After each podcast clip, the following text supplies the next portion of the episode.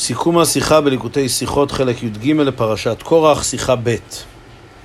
פרשתנו מופיע הציווי לאהרון ולבניו שישמרו על המשכן שלא ייכנסו בו זרים, מופיע בתחילת פרק י"ח, וזוהי מצוות שמירת המקדש. ואכן הרמב"ם בספר המצוות מביא את הפסוקים האלה כבסיס למצוות שמירת המקדש.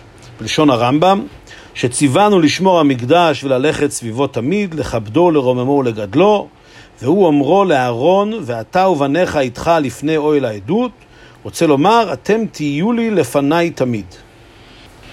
אמנם, בספר היד החזקה לרמב"ם, הוא מביא את המצווה הזאת בסגנון קצת שונה. הרמב"ם קודם אומר את עצם, המצווה של שמירת המקדש, זו מצוות עשה, וזה לא מפני אויבים או מפני ליסטים, אלא זה שמירה לשם כבוד. הוא אומר את הלשון, אינו דומה פלטרין שיש עליו שומרים לפלטרין שאין עליו שומרים. אחר כך הוא אומר שהמצווה הזאת, אה, מקיימים אותה בלילה, ושהיא מוטלת על הכהנים והלוויים, ולבסוף, כראיה לכך שזה מצווה על הכהנים ועל הלוויים, הוא מביא את הפסוקים בפרשתנו שהקדוש ברוך הוא ציווה את אהרון ובניו לשמור על המשכן. אז הרב שואל כאן כמה שאלות. שאלה ראשונה, למה בספר המצוות הרמב"ם מביא את הפסוקים בפרשתנו לאהרון ולבניו כ- כיסוד למצווה של שמירת המקדש, ואילו בספר היד החזקה הוא רק מביא את זה כראיה לכך שהציווי הוא על אהרון ובניו, על הכהנים והלוויים. למה הוא לא מביא את זה כראיה לעצם המצווה עצמה? שאלה שנייה, אם אכן מצוות השמירה היא מפני כבוד המקדש, אז למה המצווה היא רק בלילה? לכאורה צריך לכבד את, המשקע, את המקדש בין בלילה ובין ביום. שאלה שלישית, אכן לא מוזכר ברמז בפסוקים שמצוות שמירת המקדש היא רק בלילה. אז מאיפה לקח הרמב"ם שהמצווה הזאת היא רק בלילה? שאלה רביעית, בספר המצוות הרמב"ם, בנוסף למצוות השמירה, הוא אומר שיש מצווה לשמור המקדש וללכת סביבו תמיד. אז מהו עניין ההליכה הזאת סביב המקדש תמיד?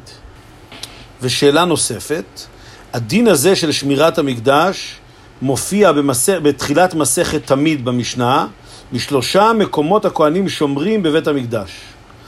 ובדיוק באותו לשון פותחת המסכת שלאחריה, מסכת מידות, גם כן בשלושה מקומות הכהנים שומרים בבית המקדש.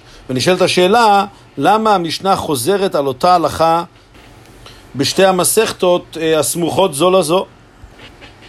מבאר הרבה שהגדר של מצוות שמירת המקדש, אפשר להבין אותו בשני אופנים.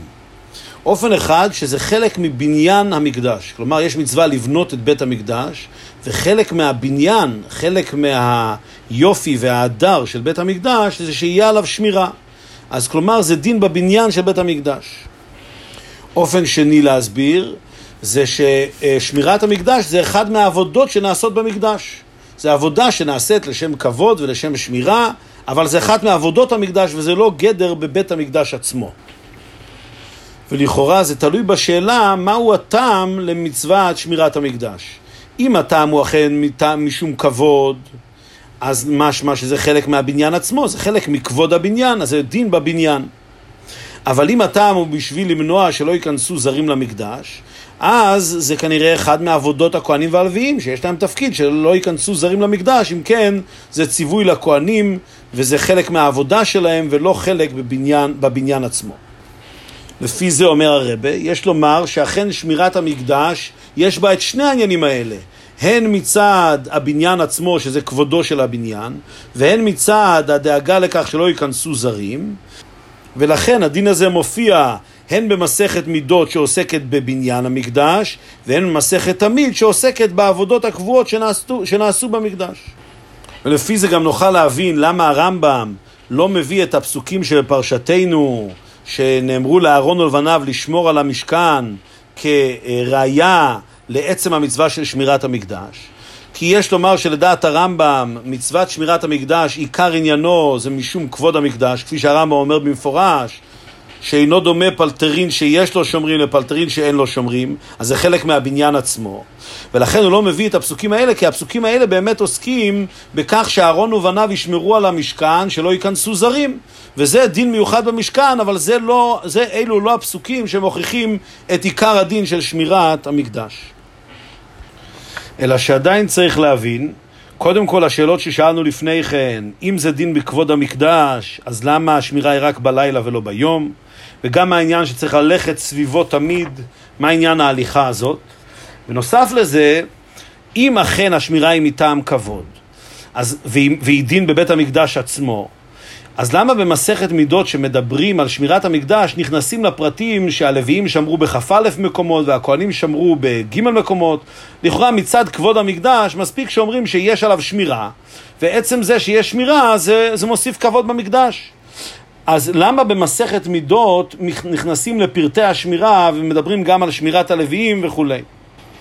בנוסף לזה, לפי זה צריך להבין למה זה נמצא במסכת תמיד. הרי מסכת תמיד עוסקת בעבודה התמידית של המקדש, וכאן מדברים בשמירה שהיא מוסיפה כבוד למקדש, אז למה זה מופיע במסכת תמיד? ובנוסף לזה שואל הרבה, הרי אפילו אם נאמר ש, ששמירת המקדש זה מדין כבוד המקדש, אבל עדיין זה הרי עבודה שנעשית לכבודו של המקדש. אז למה זה יופיע במסכת מידות שהיא עוסקת במידות המקדש, בבניין הבית עצמו? והרי ישנם עוד עניינים שהם מכבוד המשכן, המקדש, ולא בהכרח מפורטים במסכת מידות. מסכת מידות עוסקת ממש בבניין עצמו. מבאר הרבה שכל הנ"ל יובן אם נבין מהו יסוד העניין של שמירת המקדש. שבעניין כבוד המקדש כותב הראש כבוד המקדש שלא יסיחו דעתם ממנו לא ביום ולא בלילה. לפי זה אומר הרב אפשר לומר שכל היסוד של שמירת המקדש היא מפני הכבוד, הכוונה היא שזה מראה על היעדר היסח הדעת, על כך שתמיד פועלים פעולות ועוסקים בענייני המקדש ולא מסיחים דעתם ממנו בכלל.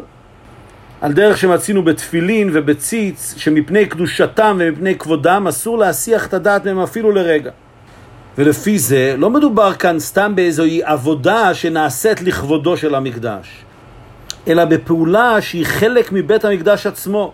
כי השמירה הזאת מראה בעצם שבית המקדש הוא מרכז החיים של עם ישראל ולא מסיחים דעתם ממנו אפילו לרגע, אז זה מעלה ומרומם את המהות של הבית עצמו. שהבית הוא בית כזה שלא מסיחים את דעתם ממנו. ואם כן מובן שהדין הזה יובא במסכת מידות שעוסקת בבית עצמו, מכיוון שהשמירה הזאת היא חלק ממהות הבית, היא הופכת את בית המקדש לפלטרין שיש לו שומרים. לפי זה יובן היטב למה השמירה היא רק בלילה ולא ביום. מכיוון שכל עניין השמירה זה שלא יסיחו דעתם מבית המקדש, הרי ביום עצם העבודה של הקרבת הקורבנות וכולו, זה עצמו היעדר היסח הדעת, זה עצמו התעסקות בענייני המקדש. ולכן אין עניין בשמירה במשך היום כאשר בשום אופן לא מסיחים את דעתם מהמקדש, כי הם עוסקים בעבודות המקדש. ולפי זה מובן גם למה זה מופיע בתחילת מסכת תמיד, מכיוון שקורבן התמיד הוא בא בעצם בהמשך ישיר לשמירת המקדש. שמירת המקדש במשך הלילה בשביל שלא יסיחו דעתם מהמקדש, ובהמשך לזה מיד העבודה של הקרבת קורבן התמיד, שהיא גם כן ההתעסקות בענייני המקדש והעובדה שלא מסיחים דעתם ממנו.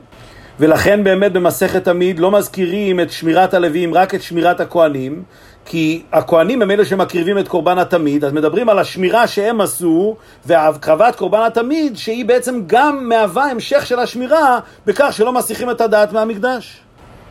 אמנם במסכת מידות שעוסקים בבית עצמו, אז שם כן מדגישים גם את השמירה של הכהנים וגם את השמירה של הלוויים, מכיוון שזה מדגיש עד כמה בני ישראל משקיעים ועוסקים בענייני המקדש ולא מסיחים את דעתו לרגע, לא רק הכהנים אלא גם הלוויים, לא רק מבפנים אלא גם מבחוץ, זה מדגיש את העובדה שזה פלטרין שיש לו שומרים. ולכן במסכת מידות כן מזכירים גם את שמירתם של הלוויים. לפי זה אומר הרב, נוכל להבין גם מה זה העניין שהרמב"ם מזכיר שיש עניין ללכת סביבו תמיד. מביא הרבה שמצינו במשנה שהיה איש הר הבית שהוא היה מסתובב בין המשמרות והיה דואג שלא יישנו ומעורר אותם ודואג שלא יסיחו דעתם מעבודת השמירה. זאת אומרת, הרי בהליכה הזאת של האיש הר הבית, זה לא סתם איזשהו עניין צדדי שרוצים לדאוג שהשומרים לא יישנו, אלא זה חלק מעצם העניין של שמירת המקדש. כי מכיוון שכל עניין שמירת המקדש זה לא להסיח את הדעת מבית המקדש, ולכן חלק מזה זה גם זה העובדה שיש אדם שהוא דואג שלא יהיה חלילה היסח הדעת. זה חלק מעצם שמירת המקדש. וזוהי ההליכה סביב המקדש שאותה מזכיר הרמב"ם. לפי זה אומר הרב, נוכל לתרץ עוד שאלה, שמצינו שבשמירת המקדש עסקו גם אה, נערים שמתחת לגיל 13.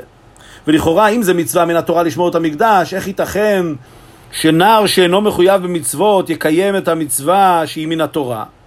אבל מכיוון שכעת ביארנו שחלק משמירת המקדש זה גם העובדה שיש אדם שהוא בוודאי גדול, שהוא בוודאי למעלה מגיל בר מצווה, שהוא עוסק בכך שלא יסיחו את דעתם, ומצינו בכמה מקומות שיש דברים שגם קטן יכול לעשות אותם כאשר יש גדול עומד על גביו, מכיוון שהמחשבה והכוונה של הגדול מצטרפת למעשה של הקטן.